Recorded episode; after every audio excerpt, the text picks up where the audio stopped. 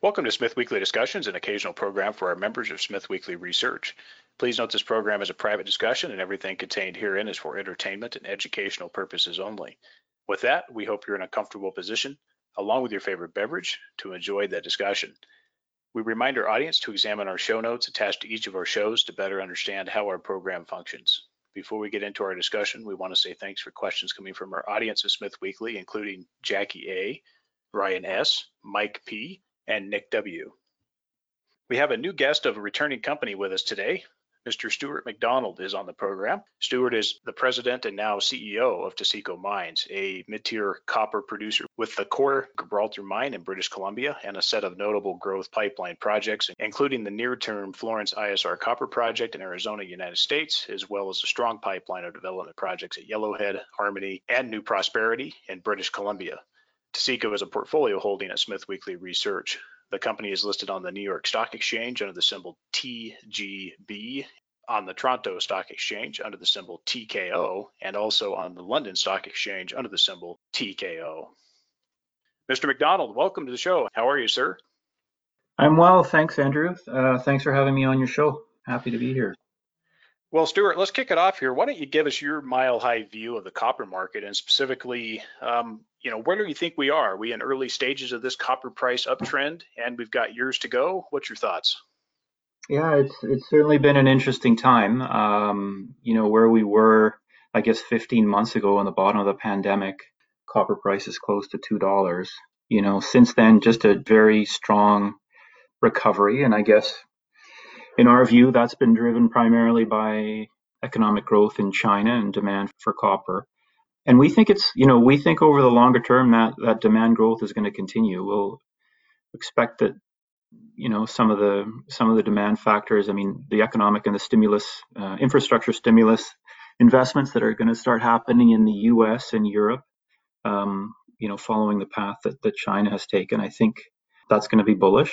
And then in the longer term, of course, you've got the the whole electrification story and the transition to renewable energy and electric vehicles, which is all very positive um, for demand over the longer term. So we look at uh, copper out, you know, three, two, three, four, five years, and, and we think it's a very strong outlook.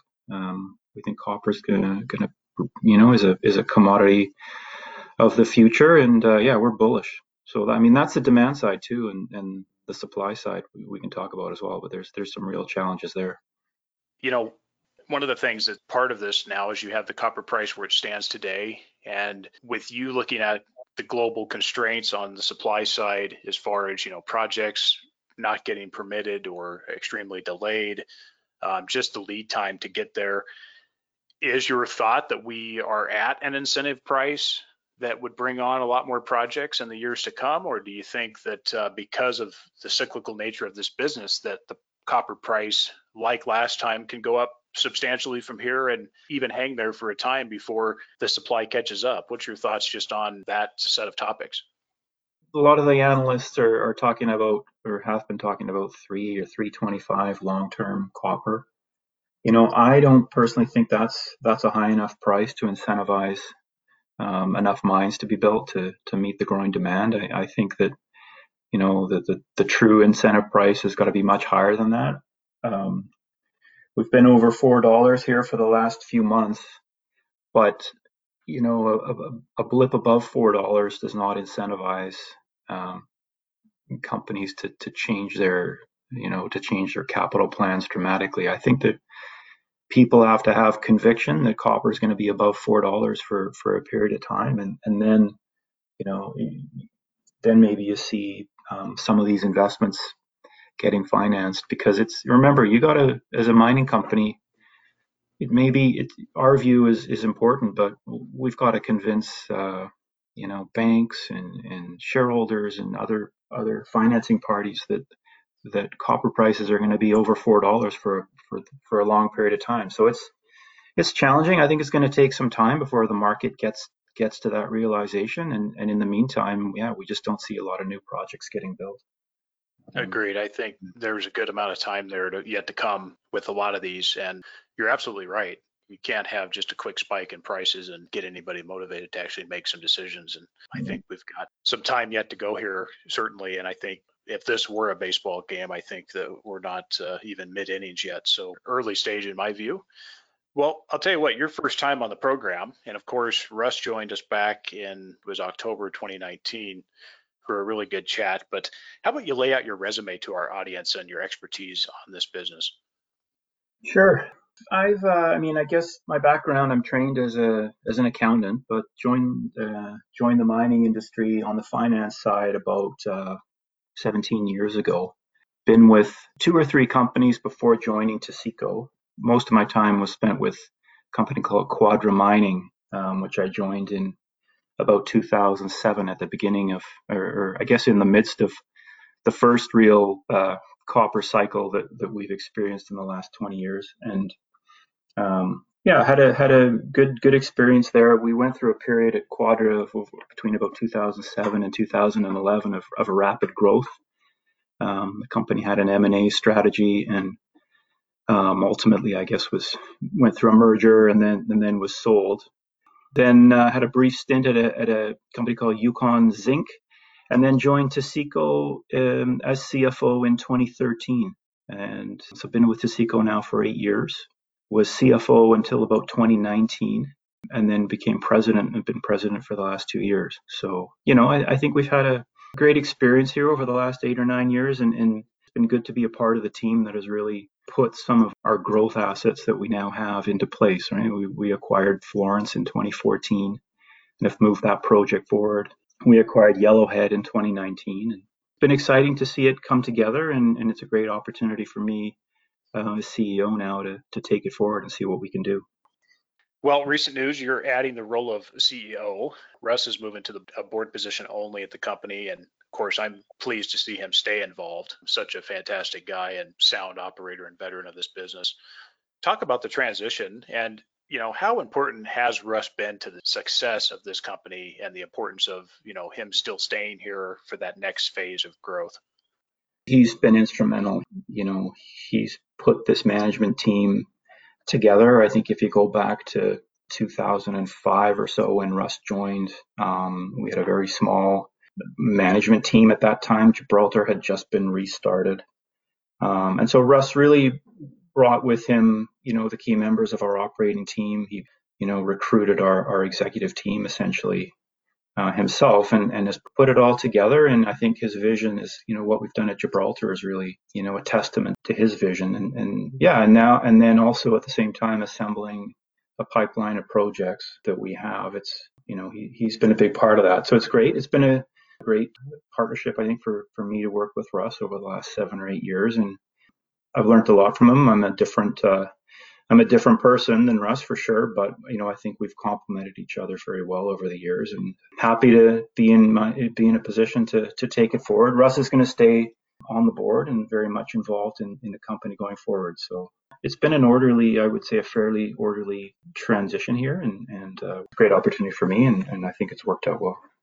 Yeah, excited to see this go forward and all the pieces fall in place there. And uh, it takes a lot of different personalities to make this all work, as you know. Well, mm-hmm. let's uh, get into the capital structure here. How about you just give us an update, Stuart, on the shares out at this point, uh, a view on the cash on hand, and then also the debt situation here. Yeah, on the on the balance sheet side right now, um, you know, with that bond refinancing that we did in January, we upsized the bond from 250 to 400. And, and really the rationale for that was to bring some additional cash onto the balance sheet to fund the Florence build. So I think at the end of the first quarter, we ended with about 200 million of cash on the balance sheet and roughly 400 million US of debt.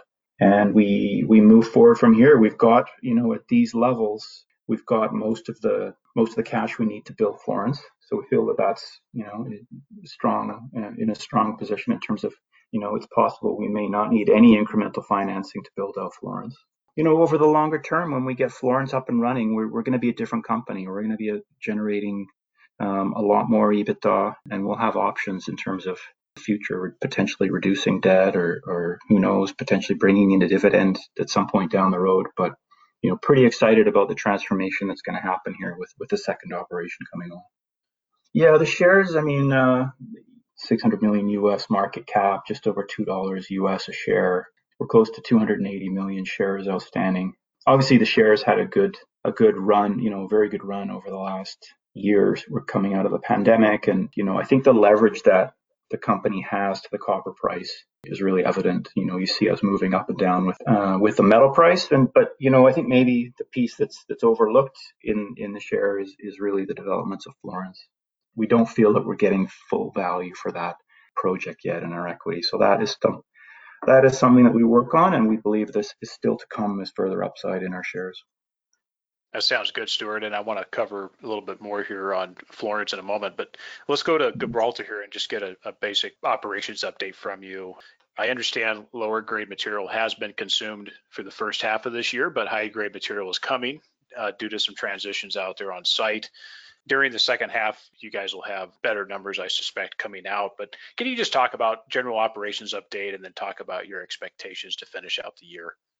Yeah, I think um, you know what we've seen at, at, Gibraltar over the last two quarters. I guess Q4 last year and Q1 this year was cycling through some lower grade sections of the pit, and we were we were at the beginning of Q4 last year. We finished mining in the granite pit, um, where we'd been essentially for almost 10 years of mining. Um, so we finished there, and we began to mine and, and began to ore or get ore release out of the uh, Pollyanna pit. And typically, what, what we see in our ore body is, gen- is, is lower grade ore that comes out of the higher benches of the deposit. But as we work down deeper in, into the pits, we get generally higher grades. You know, we think six months there was was lower grade, and you saw that in our results where production was a little bit lower than normal. Fully expect and that that grade will uh, then that production will will tick up in the second quarter, and that's that's what we're seeing now. And then particularly in the in the second half of this year, we'll see much higher grades and likely above above average grades. So this is the normal cycle that, that we've seen in the past at Gibraltar. It, it causes people, you know, that are new to our company a little bit of time to, to understand that. But we, we really emphasize that, you know, you got to look at, when you're looking at Gibraltar, you got to look at 12 month periods. When you do that, I think you'll see we've been fairly consistent around that kind of 0.25% reserve grade. So yeah, and that's and that's likely where we'll end up in that range. Uh, that's where we'll end up for for 2021, the current year as well. So back half of the year, Uh, second half. So just to summarize, second quarter will be better than the first quarter. Second half will be a lot better than the first half. Yeah, you know, with copper prices where they are, it's shaping up to be a great year we're very comfortable with Gibraltar and what you guys are doing there, and it's, it's a, a, steady operation, which is what we'd like to see. It's just cornerstone for the company, and it, you guys seem to keep adding runway to it as well, Stuart. And with that, can you maybe just talk about just maybe remind the audience who and some who probably don't know can you talk about the current mine life and then also the potential on exploration to keep this asset really at good run rates uh, for the next 15 years plus yeah, I mean, as as things stand today, we've got 17 years of reserves remaining, and you know, we we will will continue to see production uh, fairly stable over those 17 years at around the one 130 million annual production plus or minus. You know, there's no major blips in that, so it'll it'll continue to be pretty stable. There is very much, uh, you know, there's definitely exploration potential on the property. Um, I would say, generally speaking, Taseko has not has not done uh, extensive amounts of exploration or drilling on, on the project. And, you know, I think that's something that we're going to turn our attention to here. Um, we've got a little bit of work, a little bit of geophysics happening on the pro- uh, on the property in the last couple months, and we'll likely have some news coming up here with a drill program that will occur in the fall or the late summer. So, you know, there's there's definitely um, potential. We think it's a big ore body I think if you look back at the history we've all of Gibraltar, we've all always been successful in converting resources to reserves and keeping uh, keeping a long mine life. I think that'll continue. Maybe just talk about the hedging program for a moment. You guys have strategically made some pretty good moves with the put program over the years, but you know, with the copper price run recently, was there some, you know, talk amongst management about, you know, maybe this is overheated short term on the copper price? Was there any discussion about putting in some protection, Stuart? Or did you guys see that, you know, you were comfortable with the price and that you're just going to keep exposure to the upside? What was kind of the thought process as you guys saw this copper price run? Yeah, I mean, we've we've always focused on on protecting the downside. Um, you know, that's a strategy that has served us well. You know, going back to probably 2009 or 2010, um, we've done that consistently.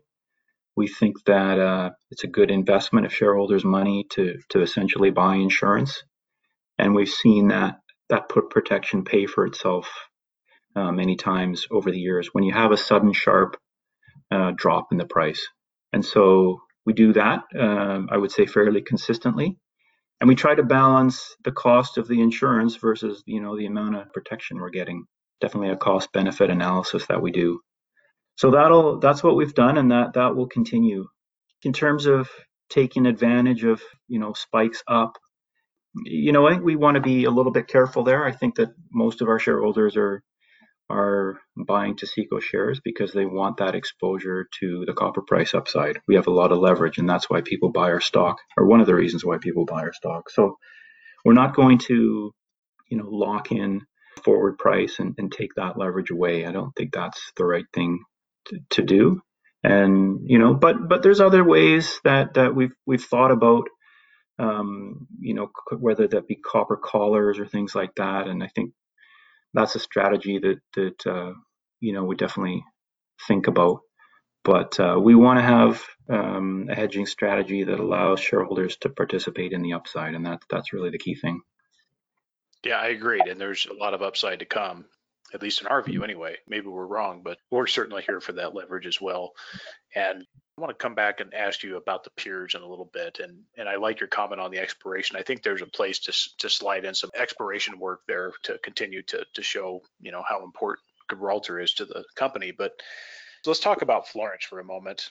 I'm going to make the assumption that the EPA permit will be in hand by the end of August, potentially here.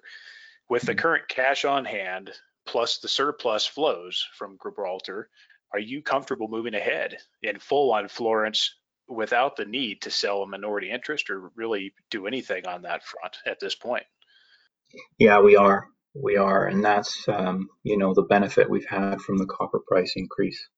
You know, at these levels over $4, we don't need a JV partner.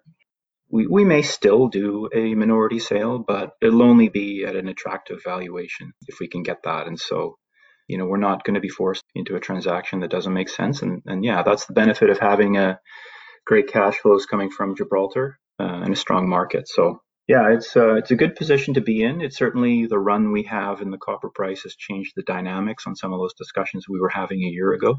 So we're we're ready to go, and when we get that permit, we're going to be starting into construction, and and uh, yeah, it's it's looking uh, it's looking very promising for us going forward here.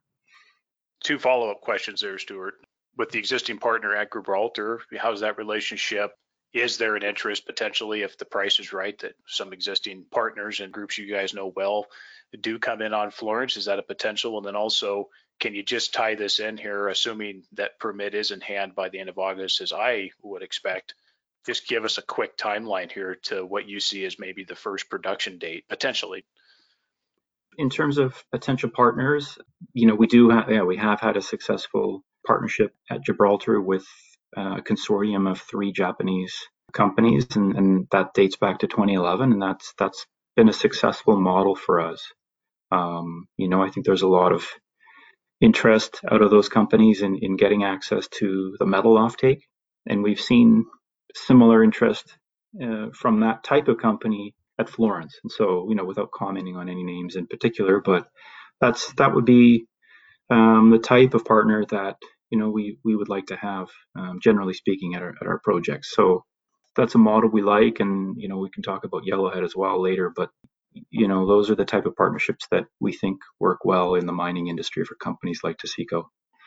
And then in terms of the, the general timeline for the project if we're starting construction here potentially in the fall uh, we do need that final EPA permit to do that. But once we get that, we expect to kick off here in the fall. It's about an 18 month construction period, and we can be producing uh, first copper here in early early 2023, first half of 2023. So that's uh, you know the first year at Florence will be a will be a ramp up year. I think according to our following our, our feasibility study, we expect to produce around 50 million pounds that year.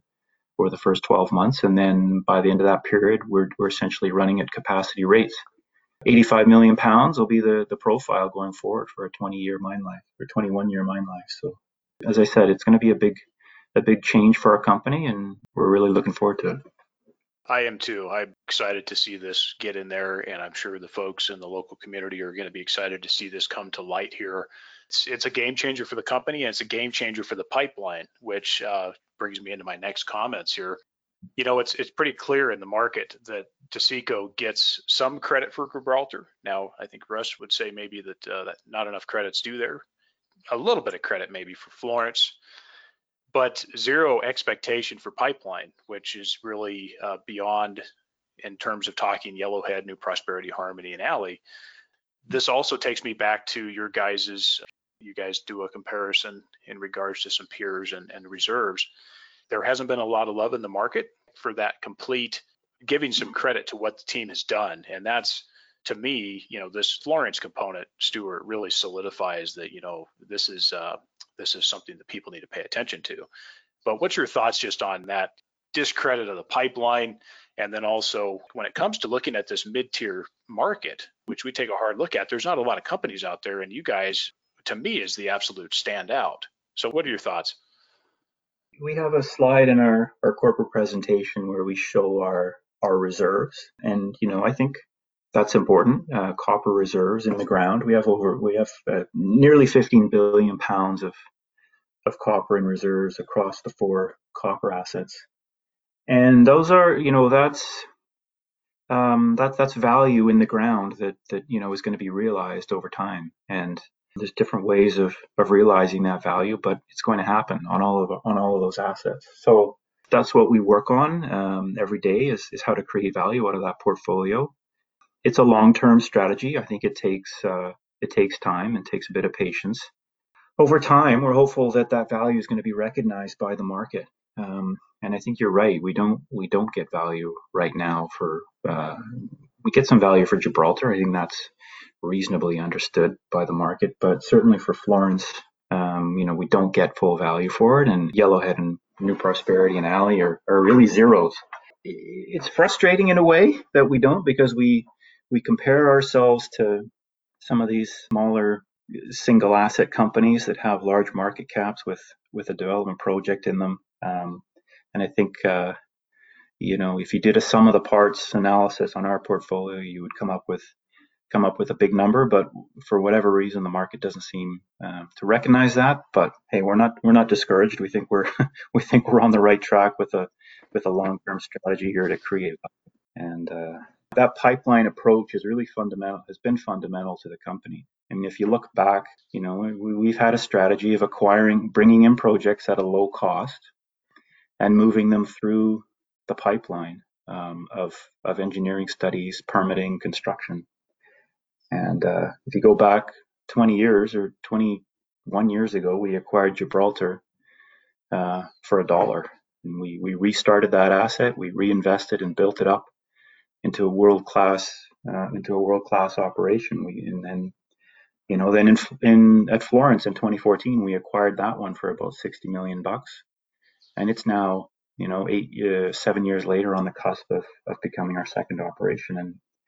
You know, we think Yellowhead, we acquired that one in 2019. That that's potentially coming next behind Florence. So it's a pipeline strategy. It's a long-term business in our view, and that's the way we approach it it's a nice pipeline and some of the assets independently are company makers on their own i mean new prosperity i mean as these uh, copper you know bigger copper companies and gold companies cash flow and, and start to stack up their balance sheet stuart i mean there's some assets there that are notable these are some of these assets are tier one in yeah. current measures by even mark bristow's criteria um, right. so it's it's uh, interesting on that front. And then you look out uh, the Freeports of the world and you see what they've had challenges with Grasberg in Indonesia and looking to make some various moves there as the copper price increases here. They've got to be looking to, uh, you know, obviously shoring up their balance sheet now with cash flows and then also looking to, uh, you know, advance their projects. One of those being a, a key project in Arizona as well. I think one of the important points about our pipeline as well is um, is the location of where the assets are you know, Canada, the US is where we've primarily focused. And uh, we stayed away from a lot of those problem areas um, around the world where the copper mines, where, where there are, are, lots of copper projects. You know, whether it's Central Africa, Indonesia, Mongolia, Zambia.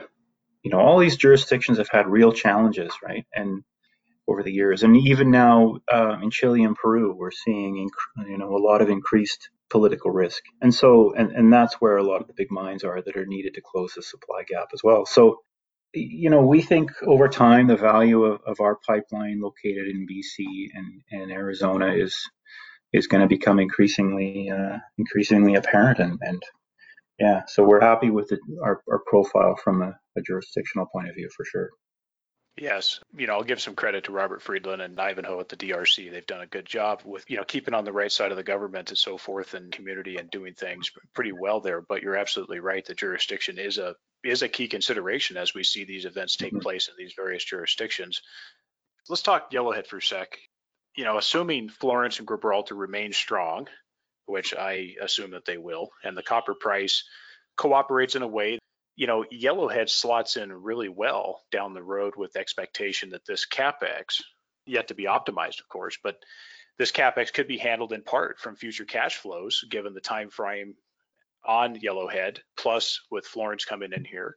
Can you just talk briefly about just a high level schedule as you see Yellowhead advance here? And maybe you can just include a, a permitting time frame. I mean, I know Yellowhead's a, a five year plus project from here, but uh, what's your thoughts on timeline and really if things go that this is going to work out pretty well from a cash flow standpoint, most likely. No, absolutely. Um, we think Yellowhead slots in very well um, in in kind of a sequential development after uh, after Florence. So the schedule on that project, we we believe it's about a two or three year process to permit that mine in here in BC. Um, we're doing some of the early stages of that work right now. We're really focused on um, community relations and, and, and building up our, our relationship with the local First Nations. Um, we think that's a key aspect right now to get through a permitting process effectively. You know, so if we can if we can do that, then it then the project is suddenly it's it's shovel ready. You know, in 2023 or maybe early 2024 and that's right around the time where where Florence is really starting to churn out good cash flows for us. So yeah, it, it sets up very well. It's a, as you noted, it's a it'll be a larger capex um, build. I think it's about a one billion US uh, capex uh, based on our our last technical study. Um, but you know, with the two operate when we have the two operations running, Florence and Gibraltar, we're going to be generating several hundred million dollars a year of EBITDA and suddenly you know a, a billion dollar project particularly if we if we follow the model with the you know potentially another JV partner or maybe we sell a 25% interest to an off taker um, you know, maybe it's a Japanese trading company again. But suddenly you know with that type of structure it becomes a very manageable project for us to build. And it would be another step change in our um, in our production profile. So with with Gibraltar and Florence we'll be producing about 185 million pounds copper from those two operations. And Yellowhead would double that again. So Yellowhead would, would Yellowhead's production is around 180 to 200 million pounds a year of, of copper in those initial years. So um, it represents a further uh, step change in our in our growth profile, and it could be online and you know could be online in 2025, right at the time again where we think that copper prices are going to be very strong. So you know it's exciting. It's an exciting profile, we believe. Um, we think it's a, a prudent strategy that we have to develop these projects in sequentially like this. And um, yeah, we're again we're optimistic about the copper markets. That'll drive a lot of our our decisions, but uh, I think it shapes up well. Compelling story, and I think yeah, you have if you look at our company out with you know in five years with potentially 350 to 380 million pounds of, of annual production, it, we'd, we'd be one of the largest copper producers in North America. Yeah, it'll be interesting to see how the majors uh, look down at this uh, in the years to come, and also what happens if there is to be some some good M&A that happens uh, as price goes up here, and everybody's balance sheet starts to look a lot healthier.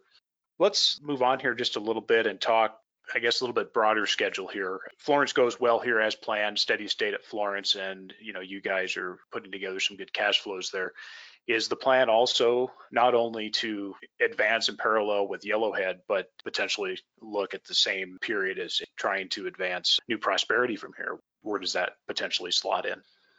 New Prosperity is in obviously a unique situation. Um, you know, it's had some.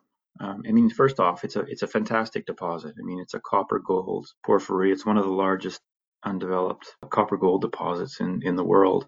So it's a it's a great asset, but it's had its challenges in terms of permitting, and the big issue there has been opposition by a local First Nations group. We're working on that now. We're in a facilitated dialogue with the provincial government and the and the Chilcotin national government, trying to find a path through that. But it's you know I, I would say it's an uncertain timeline. It's not something you can put a put a schedule on per se. Um, it's going to involve some type of some, coming to some type of arrangement with with the province and the and the First Nations about that. So again, it's one that we we work we spend a lot of time uh, working on. You know, and, and I think it represents an option for us, but it's hard to say exactly when that's going to come to fruition. Stuart, what's your thoughts as far as uh, what do you see as you know how this goes forward? If you can maybe just share a little bit more, you know, how does the local community and Taseko come together on the common ground to see this advance to the benefit really of the local community, the economy there, and the opportunities at the local level? The provincial government, obviously, this is a big deal, and also meaningful growth for Taseko. What do you think? Any further thought there? Do you guys think that uh, everybody can get on board and really see the benefits across the board to move this ahead? Um, look, we in terms of the broader um, community in the Cariboo, there's there's great support for the project, but there's a small group of an indigenous population there, the Chilcotin. The, the project is located in within their traditional territory, and, and it's a sensitive issue for them. And they wield a, a lot of power in, in the region and with the provincial government as to whether the projects should go forward or not.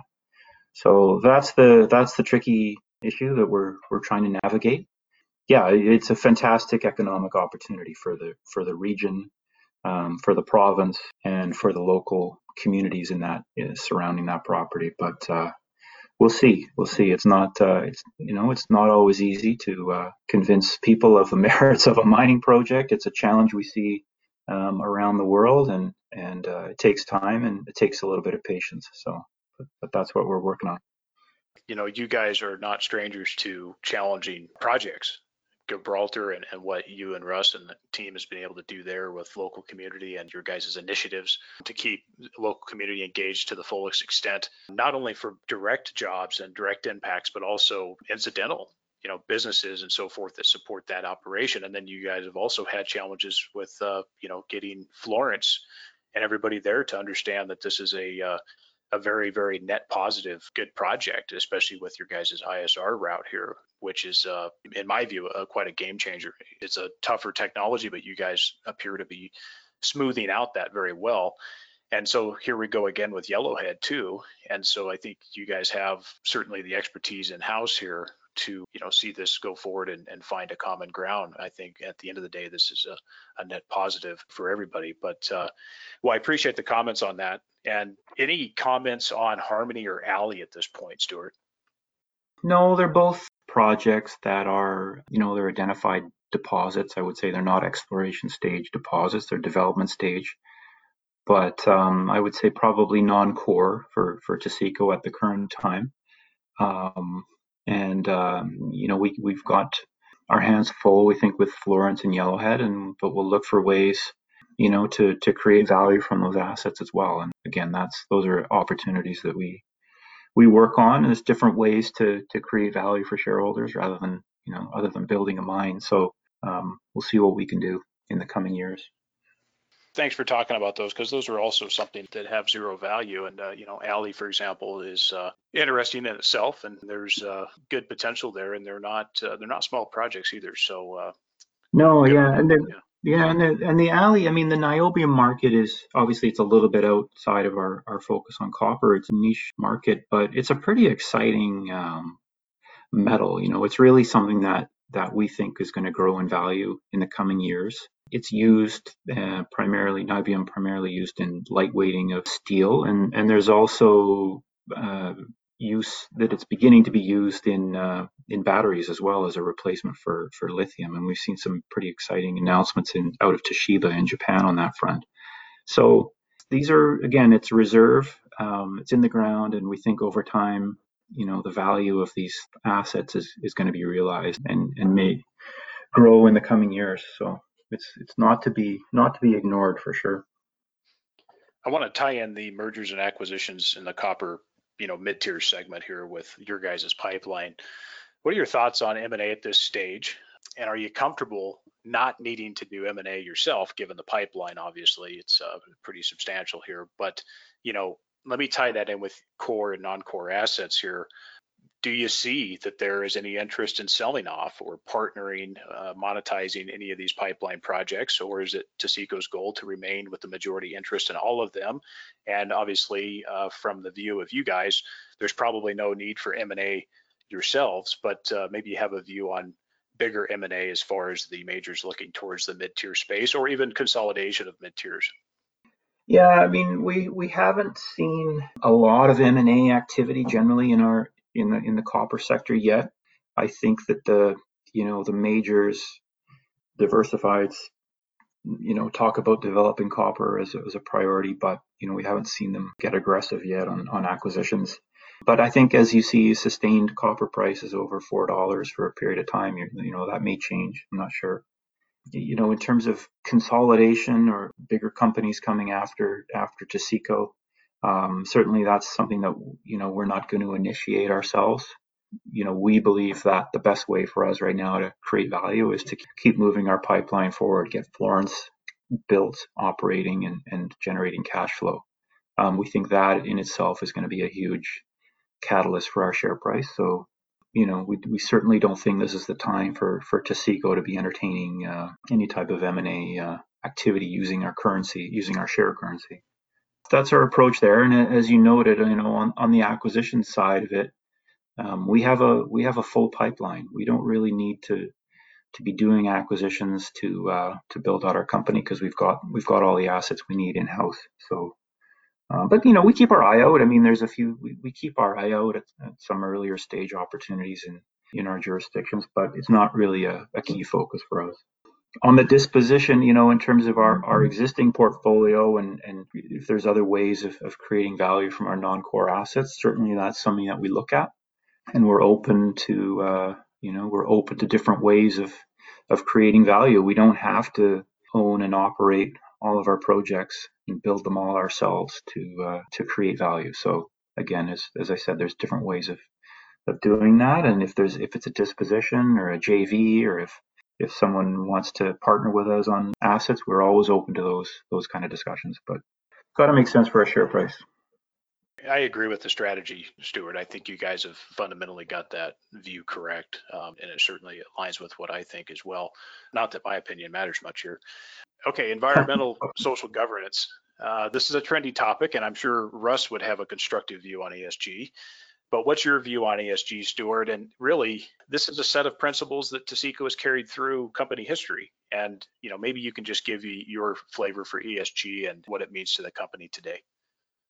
I think we've we've always taken these issues very seriously. I think that if you look at the way we have operated Gibraltar, you know, our focus on environmental protection, if you look at our track record in terms of employee safety and uh, and compliance, it's it's a very strong record. Um, I think what is perhaps changed a little bit with in the last couple years is we're we're trying to we're, we're putting more effort into telling that story at Gibraltar. And I guess the other aspect to it is the contribution that we make to the surrounding communities. And you know, employment is one aspect, but you know, there's there's a big there's a big contribution that we make um, in that region from our from our mine, and we'll do the same thing at Florence. So it's really um, the way we think about ESG reporting is really telling that story properly, because we think that um, we've got a great story to tell. We're doing things the right way.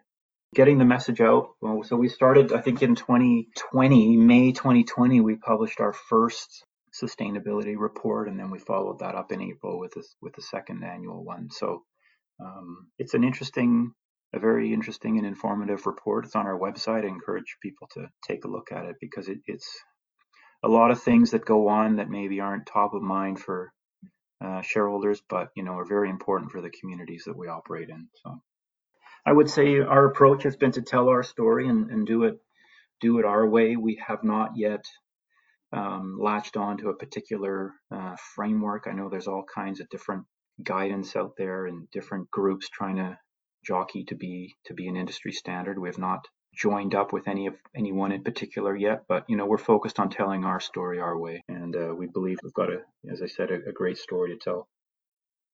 Yeah, I know there's a lot of companies out there that wave these reports in their hands, but they're not really doing anything. I think you guys uh, are showing that on the ground. That's the difference. And any specific initiatives that you want to bring up, uh, maybe at Florence, maybe at Gibraltar, that you just want to mention on the maybe the community side, which is the, the side that I really have preference for, I think is important. But any particular initiatives you want to point out, maybe at the First Nation level, community efforts? You know, we focus on a diverse workforce, I think, at, at the mines. Um, we want our workforce to be representative of, of the communities where we operate. So whether that's ensuring we are attracting women to work at the mine or indigenous people, you know, we want to show that we are open and, and uh, you know, giving people all the opportunities to, to participate in, in what we do. So that's a big focus at the mine. I think the other thing that, that maybe people don't uh, don't realize about our operations is we're also uh, very low in terms of uh, GHG emissions. So at, at Gibraltar, in terms of carbon emissions per ton of copper, you know that mine is a, is a first quartile global copper mine, and we had an independent review done by Skarn Associates to verify that. So we're low on the emissions, and then of course with Florence coming on, Florence with the efficiency and the uh, minimal environmental impact there, we're going to be Florence will be one of the lowest uh, GHG emission copper mines in the world, and so that will drive us even higher in in the rankings on a consolidated basis. So that's something that maybe people don't don't realize about Taseko that we are very efficient in that way. And yeah, it's it's a good story to tell. We see it being an increasing focus. With some of the major miners making announcements. Well, we're already you know we're already a long way there. Right. Stuart, uh, on Florence, will some of the efforts obviously there be uh, certainly employment is I have my suspicion there for that region. Employment would be one item, and then also maybe some educational scholarship programs? And then will there be any, transfer between the mines as far as expertise coming down and wisdom transfer from ISR to conventional? Any of that stuff happening? You know, we've got. I mean, they're they're they're very different. Obviously, different, very different types of operations. Gibraltar being a large throughput open pit mine, and then Florence is a an in situ, you know, smaller scale operation in terms of footprint but you know there are there are principles i guess or operational standards that we're bringing from gibraltar down to down to florence in terms of um, a focus on safety um, and training programs some initiatives on on the hr side that we're hopeful to to get set up at, at florence as well. So there's definitely um, call it operational um, expertise that we can bring to florence and you know that's what we're that's what we're in the process of doing now as we as we prepare for the operational phase commercial operations of florence arizona is a just a, a, good jurisdiction for copper anyway here. Yeah it's right in the belt i mean really of florence we're, we're right in the copper belt there. I mean we've got you know it's a historical mining area. There are copper mines in the area of course. There's a smelter not far away there's a great pool of, of talent down there in terms of and, and of course all the suppliers and contractors. So they don't you don't need a lot of things imported per se. It's it's all right there in the region. Well for potential investors who are on the sidelines listening here stuart market cap of the company stands about 600 million us dollars. What would you say to them at this stage and at current price levels? There's lots of room uh, for upside here and i think it's going to be driven by the developments um, at our Florence project. Um, as I've said here, it's you know we really don't believe we're getting value for that. Florence is a 700 million dollar U.S. dollar after tax NPV, and that's at three dollar copper, or 310 copper, I believe. So there's lots of value to be created there. Um, we think we've de-risked that project. Technically, permitting is is coming soon. That'll be a catalyst, of course yeah, we think there's lots of upside uh, for shareholders in the coming coming year. And then, of course, at, at, Gibraltar, we continue to uh, you know have great leverage to the copper price there. We're taking advantage of these high copper prices, and we see growing production in the second quarter and then again in the second half of the year. So we don't we haven't you know because production was a little lower in the first quarter we haven't shown the market yet you know what what gibraltar can really do in a four dollar copper price environment. So we, we will be doing that in in the next few quarters. For potential surprises here um, you know permit in hand would be one item and then of course uh, construction commencement and everything staying on time, copper price, and then any positive developments coming out of New Prosperity or any of the other pipeline assets, uh, I think is completely unexpected here and certainly not priced in. Um, yeah. Well, how about uh, best way for investors to reach out to the company? Yeah, I mean, you can reach out to our investor relations department, Brian Bergot, our VPIR. Um, it's always a good contact. Phone us or contact us through the website, and yeah, always happy to uh, talk to shareholders and potential new shareholders. So yeah, don't hesitate to reach out. Well, Stuart, thanks for taking the time. Uh, really appreciate it. Keep up the progress at Taseko.